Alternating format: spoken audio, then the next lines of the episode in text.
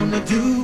What you gonna do? I'm sure after this St. Patrick's Day weekend, all the dumb criminal uh, drunken stories will start to come out probably tomorrow and Wednesday when we check through the police scanners. But until then, what does this have to do with anything? Okay, Charlie Brown. One of the best theme songs ever.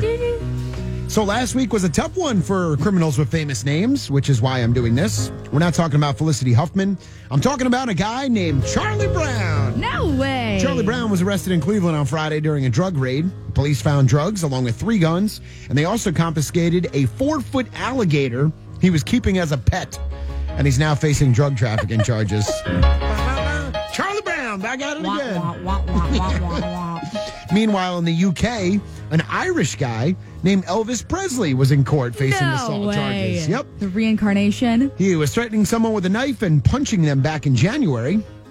Sounds like Elvis. It's not clear if the Charlie guy, Charlie Brown guy's parents were big peanut fans or not, but we know the other guy's parents were huge Elvis fans, which is why they named him Elvis Presley. Oh, Lord. so that wasn't even their last name. No, he even has Elvis Presley's middle name, Aaron. Elvis Aaron Presley. It's really weird. Yep, the exact name that gave him.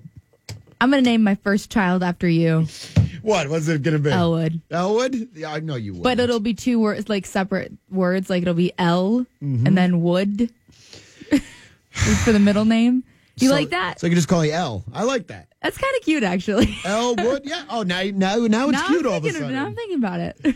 Well, there you go. A Cleveland man, Charlie Brown arrested, Elvis Presley arrested in Ireland.